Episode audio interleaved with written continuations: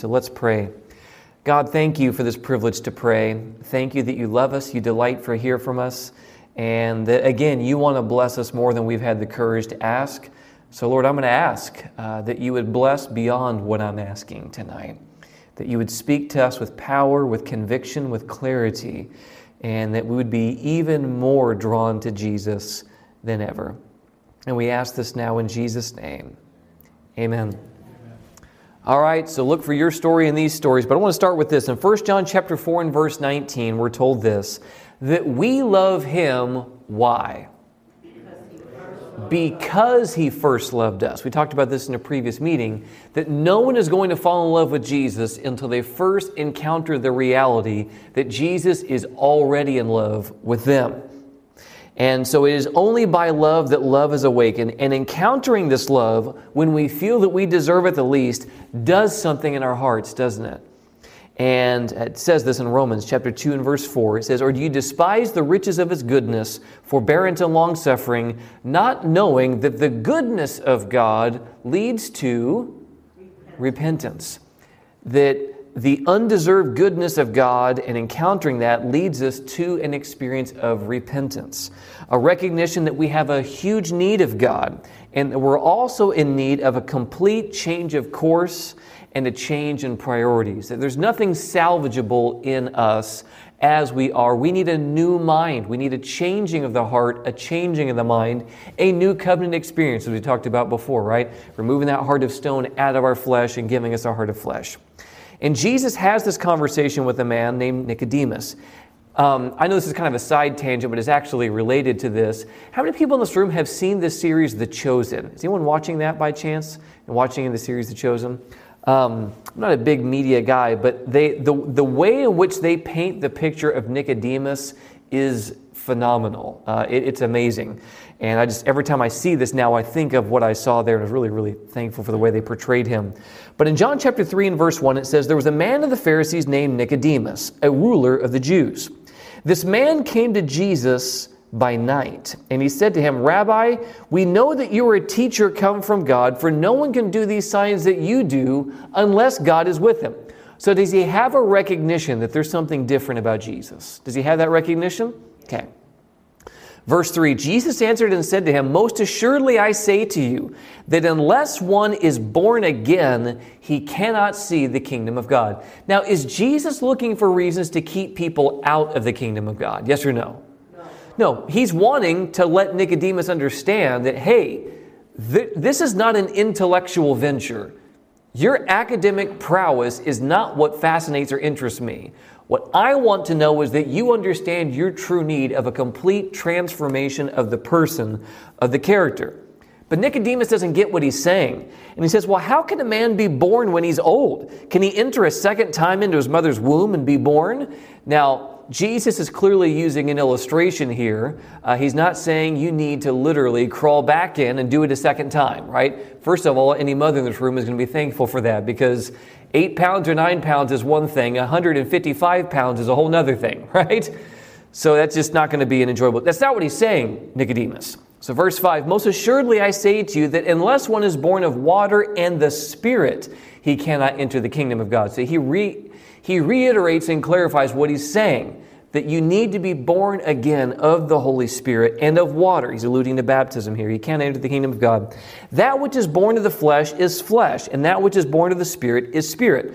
Don't marvel that I say to you, you must be born again. And then he uses this very fascinating illustration. He says, The wind blows where it wishes, and you hear the sound of it, but you can't tell where it comes from or where it goes.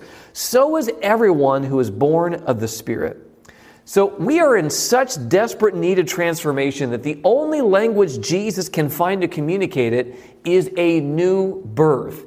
It is as if you are born a different person than you were before. The transformation is that radical, to be born again.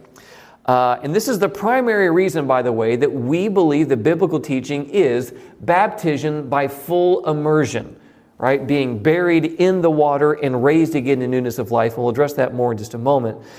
But the story here of Nicodemus is unfortunate because Nicodemus is convicted. What Jesus is trying to tell him is you can't fully trace the history of what the Spirit of God is doing in your life, but you can tell that it's doing something. Right? When your windows are open on a nice spring day and the curtains are blowing, you don't know where that wind came from or where it's going to go at the end of the day. but you do know is it's doing something in your life.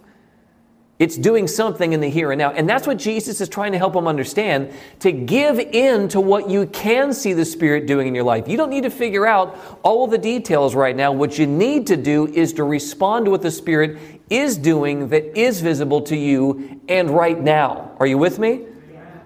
And this is the struggle for Nicodemus because there's a high cost for him.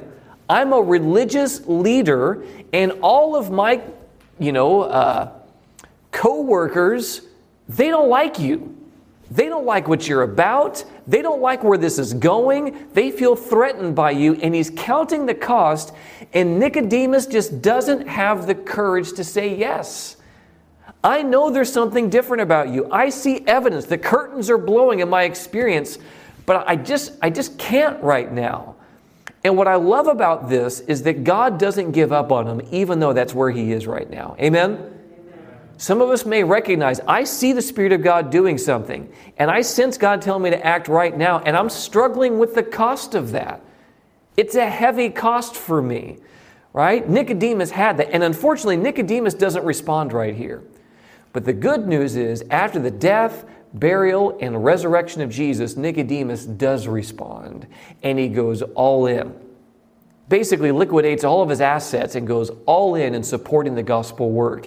He does eventually come around and he even advocates for Jesus and some of their councils while Jesus is still alive, but he's struggling, guys. You ever been there? You know where this is going, but you just, I don't know if I can do that right now. Nicodemus felt that struggle. He felt it. And uh, I love how Jesus dealt with him. But go to Romans chapter 6 says Romans chapter 6 and verse 3 Or do you not know that as many of us as were baptized into Christ Jesus were baptized into his death? death. Therefore, what did we do? We were buried with him through baptism into death, that just as Christ was raised from the dead by the glory of God the Father, even so we also should walk in newness of life. So Paul's equating this experience of dying to the old things of life, and baptism is an illustration of that. I'm entering into Jesus' death and I'm raising into a new life in Christ. That's the purpose. And this is why full immersion is so important. Because when God gives types and symbols and illustrations, He gives them for a specific reason. An example of this I wasn't planning on going into, but an example of this is found in the Old Testament. Moses was told to strike the rock to provide water for the people in the wilderness when they were going through their exile. And he did strike the rock, the rock, and water came out and blessed them. At a later instance in the book of Numbers, I believe, he's told to speak to the rock. And Moses, in his frustration with the obstinance of the people, says, Listen here, you obstinate people, you insolent people. Must we bring water for you out of this rock? Now, did Moses have any power in himself to provide water for the people? No, he was claiming a divine prerogative, and God did not take that lightly. And so he strikes the rock twice. Now, water does come out of that rock to provide for the people, but the problem here is that that's not the illustration that God gave them, right? Jesus died how many times for us? Once. The rock had already been struck, and to strike the rock is a misrepresentation of the symbol that God gave for the plan of salvation. The rock had struck once, and now you can just speak to the rock. You can come into the presence of Jesus, speak to him, and ask for help, and those flowing streams of the Holy Spirit will minister to your every need. But the type was distorted, it was misused, and it messed up what God was trying to teach the people. Baptism is no different. Any other form of baptism that is not what God taught and gave is a distortion of an important spiritual truth. Does that make sense? Right? Sprinkling does not teach the same lesson of dying and entering into Jesus' death and resurrecting as being fully immersed in water and raised. Does that make sense? And God took that very seriously with Moses, and I believe He takes it seriously today that He wants us to do what He's asked in the way that He's asked because it's teaching us of important spiritual truths. In fact, the word baptize means to immerse. It's from the Greek word baptizo, and it was a word that was used amongst people who would dye fabrics. They would dye the fabric, it would be one color, they'd put it in and immerse it, and it would come out different. Now, we are not saying that there's some holy magic mojo happening in this tank here, that when you come out of that water, all of a sudden everything that's a problem in your life is gone. I wish that was the case. Sanctification, we're told, is the work of a lifetime. But what we are saying is we are making a public declaration that when I go into that water and come out, my desire is to be a different person from this day forward. Amen? Amen. That's what we're saying. So, uh, we're buried into Jesus' death and risen again in the newness of life. And us coming out of the water is our act of faith that Jesus will raise us from the dead. Amen? We're declaring by faith that in the same way that I came out of this water a new person, Jesus is going to raise me out of this earth or translate me a different person. It's an act of faith that Jesus will raise me from the dead.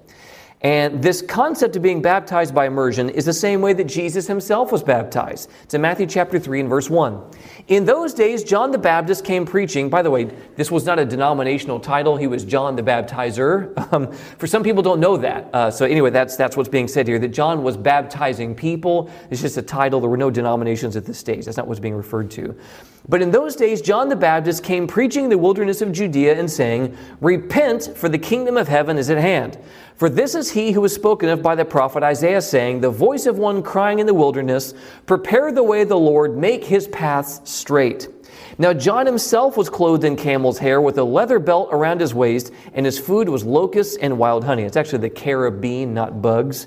Uh, verse 5 Then Jerusalem and all Judea and all the region around the Jordan went out to him and were baptized by him in the Jordan. And what were they doing? What was accompanying baptism? Confessing their sins. They were, they were repenting and confessing of their sins, very similar to the sanctuary service, right? You came, you took that walk of shame of sorts, but you were making a declaration before the priest, not for their benefit. This was not the type of role that we, we hear about today where you go into confessional booth and do something like that. It was you were confessing over the animal. You were confessing with God, this is something that's been in my life. I don't want that to be in my life anymore. Let's deal with that. Okay, that's what was happening in this situation. But when he saw many of the Pharisees and Sadducees coming to his baptism, he said to them, Brood of vipers, who warned you to flee from the wrath to come? Therefore bear fruits worthy of repentance. So repentance should be something that, you know, is reflective of where you really want your life to go. Not, I repent to get out of trouble and keep living that way. He's saying, no, no, let your life bear fruit worthy of repentance. Okay? And do not think to say to yourselves that we have Abraham as our father, for I say to you that God is able to raise up children to Abraham from these stones. Just because you come from Abraham's loins generationally does not entitle you to anything. You have to have your own experience, he's saying. Verse 10 And even now the axe is laid to the root of the trees. Therefore, every tree which does not bear good fruit is cut down and thrown into the fire. I indeed baptize you with water unto repentance. But he who is coming after me is mightier than I, whose sandals I am not worthy to carry. He will baptize you with the Holy Spirit and with fire. His winnowing fan is in his hand, and he will thoroughly clean out his threshing floor and gather his wheat into the barn and will burn up the chaff with unquenchable fire. So then Jesus comes from Galilee to John at the Jordan to be baptized by him. And John tried to prevent him, saying, Whoa, whoa, whoa, whoa, whoa, I need to be baptized by you. And are you coming to me? Now, we're going to address this whole situation on Tuesday night. Okay, we're going to follow up on this idea of Jesus and his baptism and all of what led into that and why he needed to be baptized at that time. We'll address that Tuesday evening. But Jesus says, Permit it to be so now, for thus it is fitting for us to fulfill all righteousness. Now, we saw earlier in these verses that there was something that accompanied baptism. What was that? Do you remember? It rhymes with the word repentance repentance, right? So, but did Jesus have anything to repent of? No. No. And that's what John's saying. John understood what baptism means. I'm turning from an old life and I'm fully committing myself to a new life, but he knew that Jesus had nothing to repent of. But Jesus is doing this as our example. Not because he was a sinner. Jesus is doing this as your example and mine, that when you're making that full commitment, this is what it looks like. Okay? He's doing that as our elder brother, as our example. Okay? But Jesus says, Permit it to be so for now, for thus it's fitting for us to fulfill all righteousness. And then he allowed him. And when he had been baptized, Jesus came up immediately from the water. Again, he's coming out of being immersed in water, out of the water. And behold, the heavens were opened to him, and he saw the Spirit of God descending like a dove and alighting upon him. And then in verse 17, I love this. And suddenly a voice came from heaven saying, This is my beloved Son, in whom I am well pleased. And did you know this is exactly how God feels for every soul that gets baptized? Every son, every daughter, behold, this is my son, this is my daughter, in whom I am well pleased. So, confession accompanies the experience of baptism. We've talked about that. Repentance and baptism go hand in hand. And uh, that, we got that. Okay, so go to Acts chapter 22 now. Now let's look at some more stories. Okay, so Jesus did this as our example. We'll talk about why that's significant Tuesday night. Now let's go to Acts chapter 22. And, and again, maybe you didn't see yourself in the story of Nicodemus. Maybe you will in this one. Now it happened in verse 6 as I journeyed and came near Damascus at about noon. This is Paul, who was Saul of Tarsus, a violent persecutor against religion. He's now telling his testimony. If you remember in our second meeting together, we read him telling his testimony in Acts chapter 26 to King Agrippa. Here's another version of it in Acts 22. Now it happened as I journeyed and came near Damascus at about noon, so he was going to persecute and actually arrest Christians in Damascus, that a great light from heaven suddenly shone around me. And I fell to the ground and heard a voice saying to me, Saul, Saul, why are you persecuting me?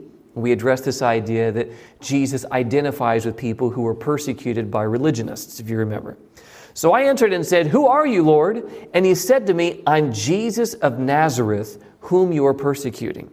And those who were with me indeed saw the light and were afraid, but they did not hear the voice of him who spoke to me. So I said, What shall I do, Lord? And the Lord said to me, Arise and go into Damascus, and there you will be told all things which are appointed for you to do. Verse 11.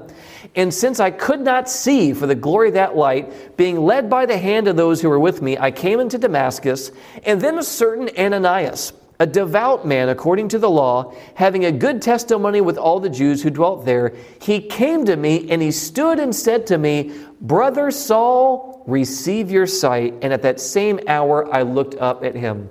Now imagine that this guy, Saul of Tarsus, has voted for the death of your family members and fellow church members. Maybe even he's come after you at some point in your life. We don't know all the story, but here's what we do know to muster the unselfish love to refer to this man as Brother Saul is nothing short of a miracle. Are you with me? Only God can do something like that. And what I love about this, we saw this in Nicodemus, there was personal effort and investment made in these individuals, calling them to a decision. Right? There was community involved with Jesus and Nicodemus. And we see it again here that Ananias is the community that's afforded to Paul to help him work through what has happened and what God is doing in his life. Because imagine everything you thought was true is now wrong. Right? Some of us, as I talked about in my testimony this morning, I went through an experience hearing the truths that you've been hearing night after night and just wondered have, have I been lied to about everything? Like, is anything I believe right? Or do I just need to kind of wipe the whole slate? Because I, I don't know what to do with all of this. It's a lot. It can be. And we understand, I understand that. And this is why we give you the handouts and want you to have space to do. This is why you're not here seven nights a week. We give you days to just kind of read, think, decompress. This is also why we have an opportunity for you to ask questions in your cards and why I'm willing to answer your questions after the meetings, before the meetings, if you need a home visit. That's why we're doing this, to give you community to process through this, right? Because we want to be considerate. God did that in the Bible. We want to offer that today. That's why we do that. But God gave Ananias as his community to help Paul process what he was going through. And then he said, The God of our fathers has chosen you that you should know his will and to see the just one, that's Jesus, and hear the voice of his mouth. For you will be his witness to all men of what you have seen and heard. And now, why are you waiting? Arise and be baptized, and wash away your sins, calling on the name of the Lord. So in this instance, he's being, you know, he's being given guidance and community to process what God is speaking to him, what God is revealing to him, and he's calling him to make a decision, to follow through with what God is already showing him. right? So Saul had his own experience with Jesus, not with community first. He had exposure, he had convicting circumstances in his life, but he didn't fully get it until Jesus showed up. And some of us may have that story. That there's little traces of things that have been happening in our life story that have convicted us of certain things, but we just could not go there. Maybe even we fought it hoof and claw. But then Jesus broke us. Jesus spoke into that experience, and He's telling us today you need to respond to that. Act upon that conviction that you have and what I've shown you myself. So, some people, like my experience, I was watching TV right? And hearing this message through television. I wasn't coming to meetings like this, so I didn't have some of that seeming social pressure, right? That I should probably keep showing up or, or do what they say I should do because I don't want to let anybody down. Or, you know, these people have been studying with me and they're so nice, so I don't want to disappoint them, but I really don't believe this and I don't know what to do. We can have these different varying struggles through this process as we're figuring life out. Saul didn't have that. Right? Paul didn't have that. He, he had an initial convicting experience that we know of at least, and then he had a face to face encounter with Jesus, and that changed everything. And that can be the case for some of us. For me, Jesus and I and my dad, we wrestled through this by watching TV, and then God brought us community later to sort through what we had learned and heard. Does that make sense? God works in varying ways to reach us, but the most important, consistent lesson of what we're going to see tonight is we need to act upon what we're seeing we need to make a decision based upon what God is showing us. Okay? So he does arise and get baptized, and God changes his life. He becomes the greatest missionary the church has ever known as a result of responding to that conviction that he had from Jesus himself and from the support and that call from the community for him to follow through on that decision that God had given him. There's another one in Acts chapter 8 Okay, this is the story of Philip and the Ethiopian. It says, eight, Acts chapter 8, beginning of verse 26. Now an angel of the Lord spoke to Philip, saying, Arise and go towards the south along the road which goes down from Jerusalem to Gaza. This is desert. Imagine the Spirit of God is convicting you to go invest in some area that you know nothing about. My students know this. None of them are from Pennsylvania. Well, that's not true. Some of them are from Pennsylvania, but very few of them are from local areas here in Pennsylvania. In fact, nearly all of our girls are from PA, uh, which is uh, someday we'll get a Pennsylvania boy. We got one last year. But so anyway, but our girls, they, they don't know these communities, right? They haven't been to Pottsville, and yet they're knocking on doors. Some of them knocked on your doors. They don't know you. They just followed the prompting of the Spirit to go out and do what He's called them to do. And look at what happens here. Verse 27 So he arose and went, and behold, a man of Ethiopia, a eunuch of the great authority under Candace, the queen of the Ethiopians, who had charge of all her treasury, and he had come to Jerusalem to worship. So this person, the, the servant of God, just goes where God is leading, not knowing what this is going to look like. I just know that God's asked him to be available and to be willing to share wherever he sends me. And he goes and he finds somebody who has literally gone 1,500 miles in a chariot to worship in Jerusalem. Question Is this man committed? Yeah. I don't know what it feels like to ride on a horse for very long, but I imagine sitting in a chariot is not going to be comfortable in that type. They didn't have shocks, they didn't have all these you know, comfortable accoutrements that we have today. Clearly, this guy's committed. He doesn't know a lot as we're about to see, but he is committed that he wants to know God and he's willing to respond to God, but he's going to need some help to know what to do. Okay? And so it says this He was returning and sitting in his chariot, he was reading Isaiah the prophet. The guy actually has access to some of Scripture. Again, is he committed? Yes. Is he seeking? Yes. Yes. And then the Spirit said to Philip, Go near and overtake this chariot.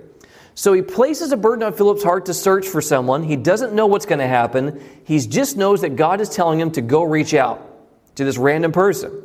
He ends up encountering someone who's committed to this growth journey, to this growth journey, and they travel 1,500 miles to get there. So look at what happens next in verse 30. So Philip ran to him and heard him reading the prophet Isaiah. Imagine being a Bible worker like my students or like Lisa and you show up to a house and the window's open and you hear them reading scripture, how would you feel about their, their interest at this stage, the potential ripeness of that fruit? Yeah, like clearly, this is a person who's seeking to know God. Like, there's, it's easier to make inroads with people who are seeking God than people who want nothing to do with God. That's just logic, right? Clearly, the Spirit of God is doing something in this guy's life. And so he chimes in and says, Hey, I know I'm kind of randomly on the road here, but uh, do you understand what you're reading? And he says, How can I unless someone guides me? Like, I want to, like, I'm reading, hoping to understand, but I don't know where to go.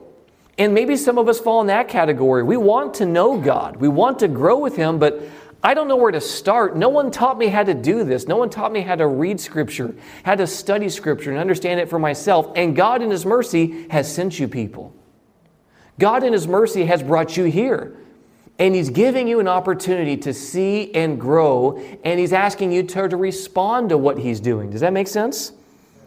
And He asked Philip to come and sit with him. So the place in the scripture which you read was this He was led as a sheep to the slaughter, and as a lamb before its shearers is silent, so he opened not his mouth. And in his humiliation his justice was taken away. And who shall declare his generation? For his life was taken from the earth. Verse 34 So the eunuch answered Philip and said, I asked you, of whom does a prophet say this? Of himself or some other man? And then Philip opened his mouth, and beginning at this, at this scripture, what does he do? He preached Jesus to him. Beloved, we've done that every night, haven't we? Every single night we've been preaching Jesus. Because that's what our call is. No matter what it is that we choose to believe, it better tell me something about Jesus. It has to. If he's the whole point of this whole thing, then why are we talking about things that have no relation to him? They have to have a relation to him. That, that's what the whole point is. But it says, Then Philip opened his mouth, and beginning at this scripture, he preached Jesus to him. Now, as they went down the road, they came to some water, and the eunuch said, See, here is water. What hinders me from being baptized? Now, let me ask you a question here. What from the scroll of Isaiah here has anything to do with baptism? Nothing. So, why is the guy asking to be baptized? Clearly, the things that Philip was teaching him brought up the topic of baptism. Are you with me? He doesn't know where to go. He doesn't know what to believe, but someone is helping him.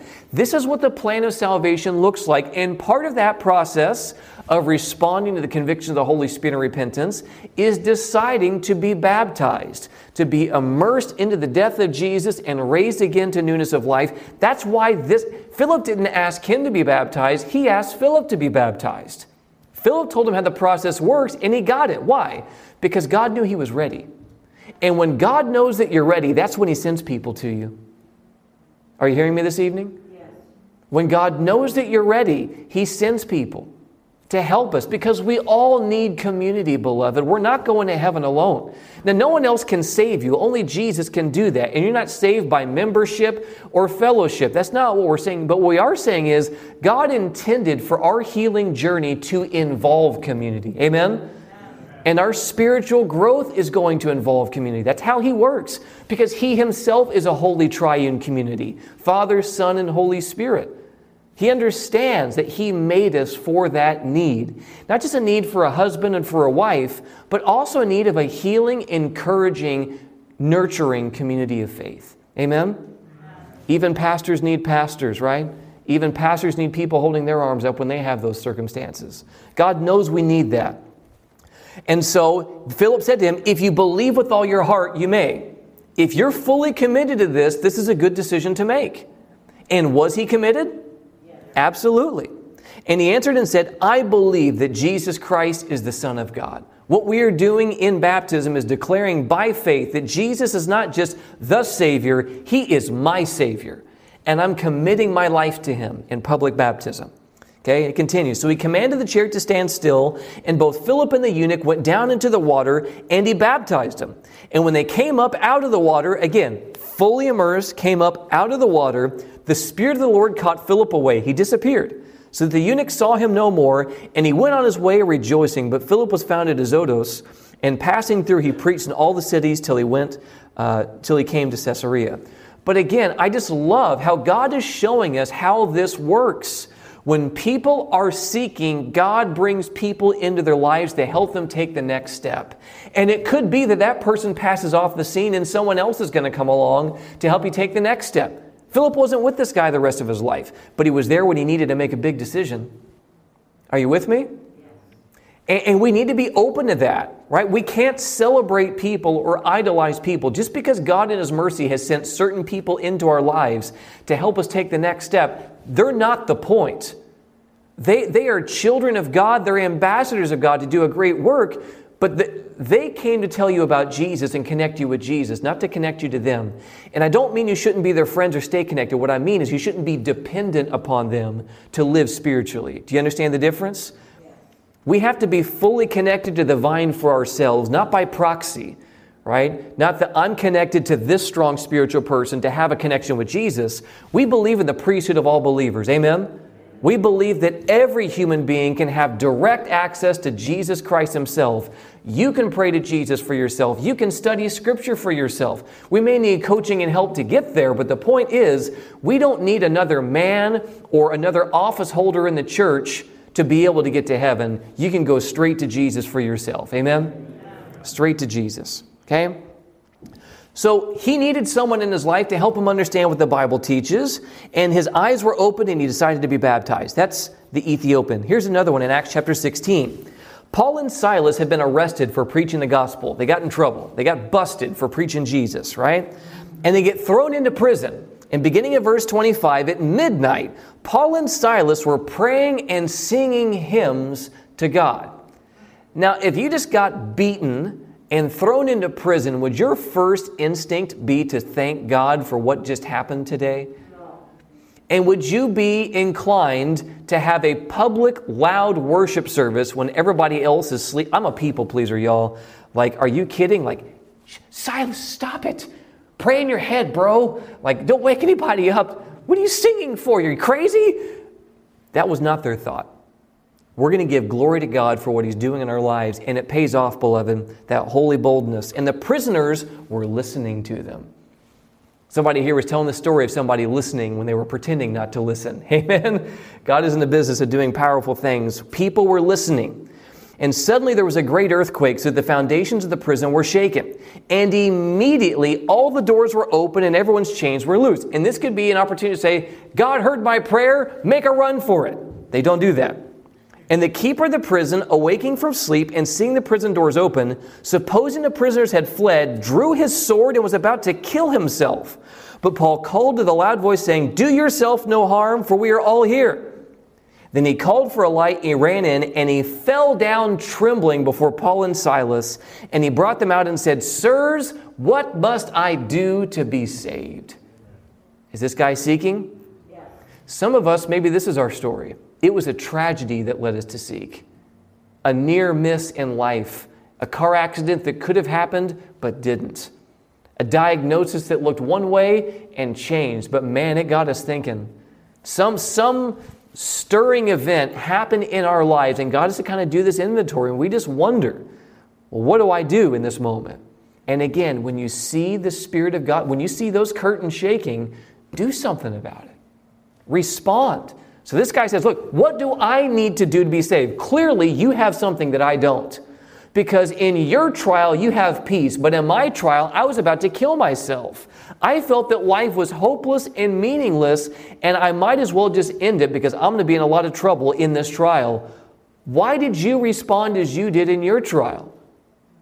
I want what you have. And they said, Believe in the Lord Jesus Christ, and you will be saved, you and your household. And then they spoke the word of the Lord to him and to all who were in his house. He brings them to his home, and they start teaching him about Jesus. Just like Philip, they preached Jesus to him and his whole household. They walk him through the whole plan of salvation and how things work. And he took them the same hour of the night and washed their stripes, and immediately he and all his family were baptized. And when he had brought them into his house, he set food before them, and he rejoiced, having believed in God with all of his household. Amen? What a dramatic change of events.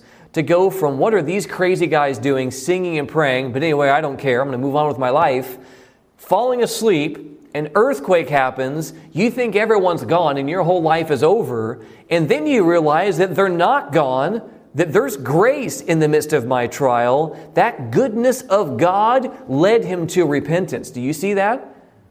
That undeserved goodness of God led him to repent and say, What do I need to do to be saved? How do I get what you've got? I'll have what he's having. How do I get it? And they walk him through the plan of salvation. They teach him the things of God. Again, circumstances came into his life, and when he had an opening, and a tenderness of heart, God sends people. God sends community to help them take the next step. They move on with their lives, they don't stay there.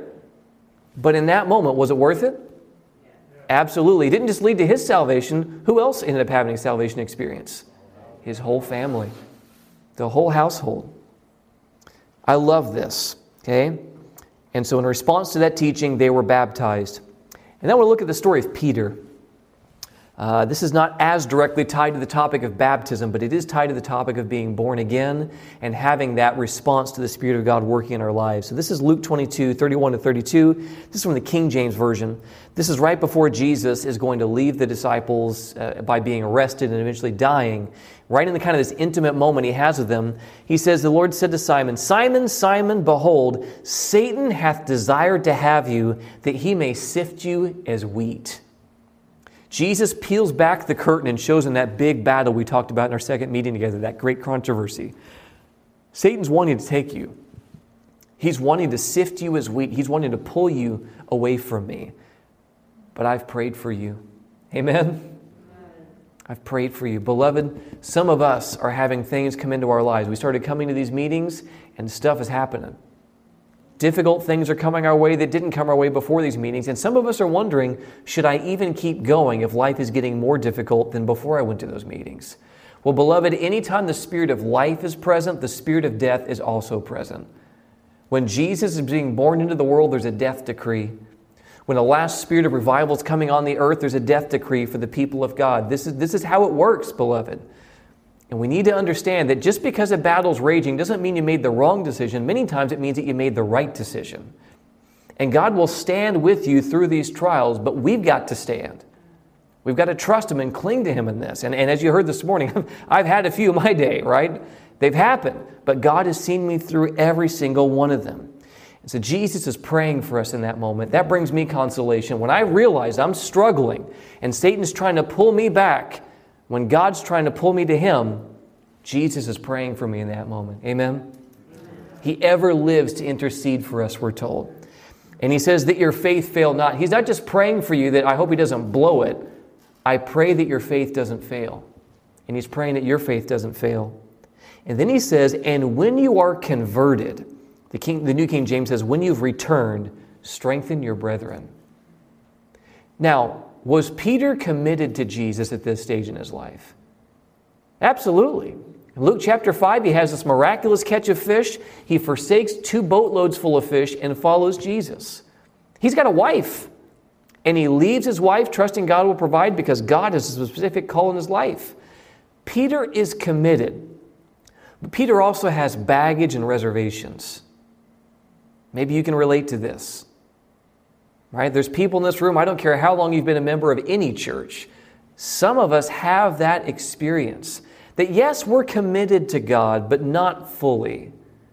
There are things that are drawing us, there are things that are pulling us, and Jesus is asking us to take another step forward. That we need a deeper conversion experience. Not just I prayed a prayer at some open part of my life 20 years ago, Jesus is wanting us to have an experience of continual deepening repentance, of continual deepening conversion. Are you with me? And this is the story with Peter here. He had a relationship with Jesus, but it wasn't the experience that it needed to be. He was cherishing preconceived ideas that weren't in harmony with God's will. That Jesus is going to go take the Romans off the throne and I'm going to be with them. I'm going to be one of his chief people. And he's striving with the other guys for supremacy. He says in another place, Jesus, all these other guys are losers. Certainly they will leave you, but I'm not going to leave you. Clearly, he needs a deeper experience with Jesus. When you're still striving to be better than the other guy, we need a deeper experience with Jesus. I hope you're hearing me tonight. When we're striving to be better than the other guy, when we're striving and, and conniving and, and hook and crook and all this other nonsense to try to get better than other people and staring at other people's issues. And this happens to us in the church. We start like humble disciples and we end up like, like crusty Pharisees at the end of the day. Because at least I'm not like this guy, at least I'm not like this guy, and we start judging people. We start criticizing people. Can you believe they wore that? Can you believe they smell like that? Can you believe they do that? And when we came in, we felt like all I have is Jesus and all I need is Jesus. But there can be a hardening of our hearts that happens after a commitment to Jesus. Can that happen? Absolutely, it can happen. And we have to guard ourselves with continual repentance, continual deeper conversion experiences. You can't forget where you came from, beloved. It's dangerous. And it will lead to you betraying Christ when he needs you the most. That's what happened to Peter. A man who was committed to God betrayed Jesus when he needed him the most. I'm no better than him. I'm just as capable if I don't keep focusing on a deeper conversion, a deeper consecration, a deeper commitment. Amen? There's a lesson for us here, no matter how long we've been in the church. He was seeking for supremacy. He didn't realize his need to fall on the rock of Christ and be broken. He was comfortable around Jesus and was doing work for Jesus, but he still needed a deeper conversion. Just because people praying around you doesn't make you uncomfortable anymore doesn't mean that you've arrived. Are you with me? We all need that deeper conversion experience. So then he continues. But he said to Lord, I'm ready to go with you both to prison and to death. Was that true? He thought it was, but was it true? No. no. Jesus tells him, I tell you, Peter, the rooster shall not crow this day before you deny three times that you know me. Jesus knew his story, and he knew the chapter of failure that was to come. But did Jesus give up on him knowing that? No. Absolutely not. Do you think Jesus knows your future chapters of failure? Yes. Do you think he's going to give up on you? No. No. Remember that. When those days come, remind yourself, he knew this day would come and He's still striving for me. He's praying for me even now. And the safest place for me to be in that moment is not to run from Jesus, but to run to Jesus. Amen? Amen. Having arrested him, they led Jesus and brought him into the high priest's house, but Peter followed at a distance. And when they had kindled a fire in the midst of the courtyard and sat down together, Peter sat among them. And a certain servant girl, seeing him as he sat by the fire, looked intently at him and said, This man was also with him. Now, is this a big, burly person with a handgun that's threatening Peter? No. No. Okay, it's, it's, it's a young servant girl. But he denied him. Who's him? Jesus. He denied Jesus, saying, Woman, I don't know him. All these other guys are losers, Jesus, but I'm going to follow you. I don't know who you're talking about. I don't know him. And after a little while, another saw him and said, You also are one of them. But Peter said, Man, I am not. Then, after about an hour had passed, another confidently affirmed, saying, Surely this fellow also was with him, for he was a Galilean. But Peter said, Man, I do not know what you're saying. We can have those moments. People who were committed to Jesus can have those moments. This guy cast out demons, he healed sick people, he knew the Lord, spent three and a half years with the living Christ and he still needed a deeper conversion experience. And immediately, while he was still speaking, the rooster crowed. And then, verse 61 And the Lord turned and looked at Peter. Jesus makes eye contact with him from across the courtyard. And when he looks in the face of Jesus, there's no anger there. There's no anger, there's compassion. And it breaks him and Peter falls on the rock and is broken. He runs out of that place. He goes to the Garden of Gethsemane and he weeps bitterly, verse 62 tells us. He realized my experience with Jesus isn't what I thought it should be. It wasn't what I thought it was. God, save me. God, help me. And did he hear that prayer? You better believe it. Jesus told him, when you're converted, comfort your brethren. Jesus knew he would come back around, but he also knew he's going to have to fall on the rock and realize his need of a deeper conversion experience. Beloved, we all need that.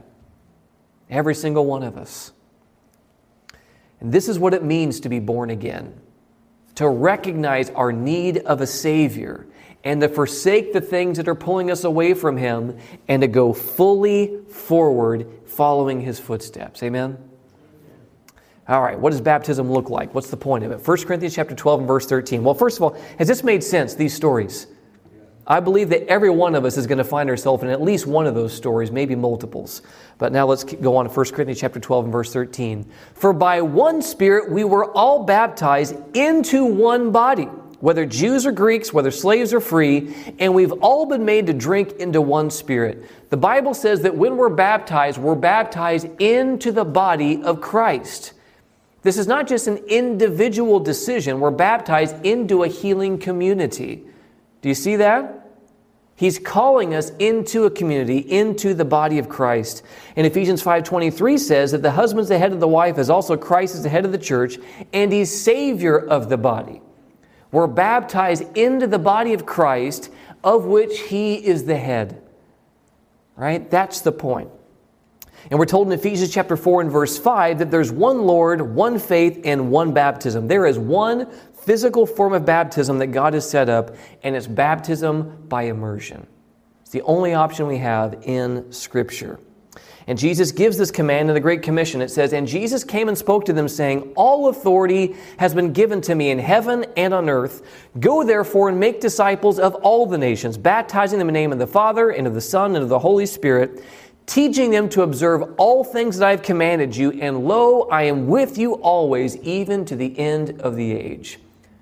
Jesus doesn't leave you after you're baptized. He follows you every step of the way. He's the one leading you into baptism, and He's the one holding your hand as you walk out of that tank in your Christian experience. Amen? And you're baptized in the name of the Father, the Son, and the Holy Spirit. You're baptized into that healing community first and foremost. All of them are proud of you. All of them are fighting for you and laboring for you and encouraging you and protecting you and equipping you, picking you up on those down days. The entire Godhead is rooting for you and fighting for you. Amen? When you're baptized in their name, you're being carried about with their protection and their guidance. And He'll keep leading you even after that. So he gave the command to make disciples, to baptize them, and to continue teaching them. There's community at every step of baptism. You're being discipled before you're baptized. You're baptized into the body of Christ, the Bible says, and you're still being taught and nurtured by the body of Christ even after your baptism. That's the biblical teaching. You're not in this thing alone, beloved. There's a healing community that's tied into this entire process, and that's so essential. In Acts chapter 2 and verse 38, Peter, after his, con- his deeper conversion experience, preaches a fire sermon, a Pentecost sermon that cuts people to the heart. And they said to him, and they said, Well, what do we do? And he says, Repent and let every one of you be baptized in the name of Jesus Christ for the remission of sins, and you shall receive the gift of the Holy Spirit. Again, this idea of repentance and conversion and baptism and a greater measure of the Spirit of God, these are all packaged together, right? They all go together in that plan of salvation. There's a recognition of a sorrow for sin and a longing to turn from it. And uh, this is actually James. I didn't change the reference here. This is James. Oh, dang. Uh, it's verse 18. Let's find out, because I would hate to be a heretical teacher here. James chapter uh, 18. Let's see. For chapter 3. Nope, chapter 2. Yep, chapter 2. Okay, in fact, I'm going to take this off of here real quick and change this so I don't lead any poor people astray. James 2 and verse 18. Okay? James chapter 2 and verse 18 says this But someone will say, You have faith, and I have works.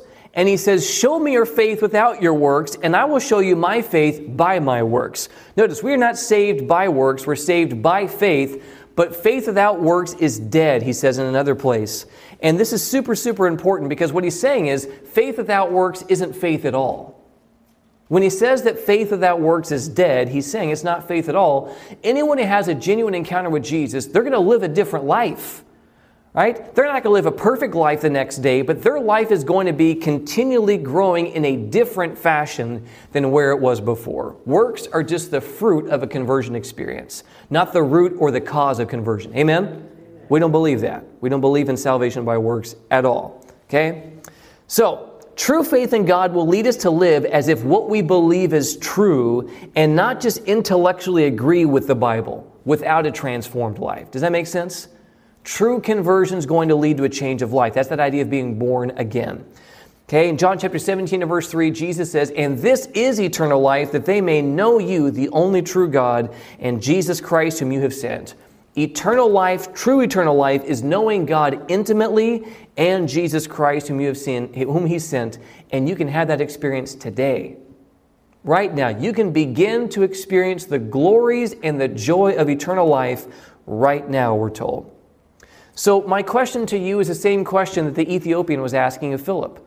What would hinder you from being baptized? What would hinder you from making that decision and from hearing those words from God Himself? This is my beloved Son. This is my beloved daughter in whom I am well pleased. What would keep you from making that decision? And so I, I want to ask you to pray in this moment. For every head to be bowed. Well, first, before you do that, has this made sense? I want to make sure that that's clear. Has this evening's teaching made sense? Do you see this from Scripture? Okay. Then, as every head is bowed and every eye is closed, I want to make a few appeals this evening, and then we'll, we'll, um, we'll respond to the appeals, and then we'll record those appeals on your cards after this. But the first thing is this. Number one, that I accept the biblical teaching that baptism is to be by full immersion. If you see that from Scripture, I just invite you to raise your hand to heaven this evening. I see that baptism is by full immersion from Scripture. Okay, you can put your hands down. The second is, I desire a deeper conversion experience with Jesus. If that's you, I invite you to raise your hands to heaven. I want a deeper conversion experience with Jesus. Maybe I've known Jesus, I've had an experience with him, but I want a deeper experience. Amen. Put your hands down. Number three, uh, that I would like to be baptized by full immersion. I would like to be baptized or rebaptized by full immersion. And if that is you, I invite you to raise your hands to heaven this evening. I want to be baptized or rebaptized by immersion. Amen. Hands down. The number four, I've got questions. Number five, prayer requests. We'll deal with those in a moment. You'll record those. But God in heaven, as we pray here, I just want to ask you to seal these decisions in heaven. Uh, Lord, you've seen our hearts, you've seen us respond. And Lord, I just praise you that you're speaking to us and Lord, I believe that everyone in this room sees the curtain shaking in our personal experience. We see you working. And God, I thank you that many of us are responding today to say yes. That we're saying, I recognize the Spirit of God is doing something in my life, that God, in His mercy, is sending a community into my life, whether it be individuals who are studying with me, or visiting me, or praying with me, or if it's individuals, or just by coming to these meetings uh, and recognizing there's people here that want to support me in being who God has made me to be. God, you've seen that, and we want to thank you for that. And I pray that you would guide us as a church and how to nurture and invest in everyone who's made this decision to encourage them. And I pray for those who are still in the valley of decision, who are trying to process through what this looks like for them. Lord, I pray that you would bless them, that you would help them, and like Nicodemus, that you would keep striving with them and encouraging them that this is the direction you want their life to go, and that you would be with them every step of the way until they are ready to make that decision. Lord, we love you and we thank you, and we want to ask this in Jesus' name. Amen. This media was brought to you by Audioverse, a website dedicated to spreading God's Word through free sermon audio and much more. If you would like to know more about Audioverse, or if you would like to listen to more sermons, please visit www.audioverse.org.